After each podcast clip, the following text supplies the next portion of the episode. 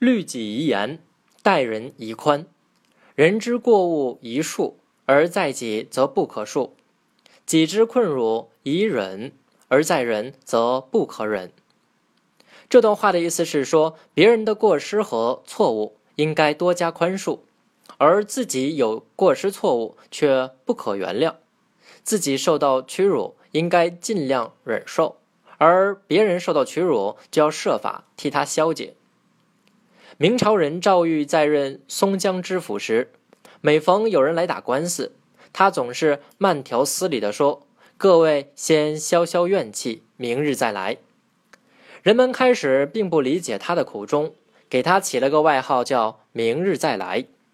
有的人还特意为此编了一套“松江知府明日来”的顺口溜。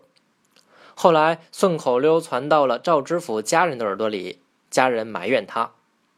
赵玉就说：“很多人打官司，只是因一时的愤激情绪，这时难以把事情办好。如果经过冷静思考，或是别人规劝，气也就消了，官司也不用打了。这就是明日再来的好处啊！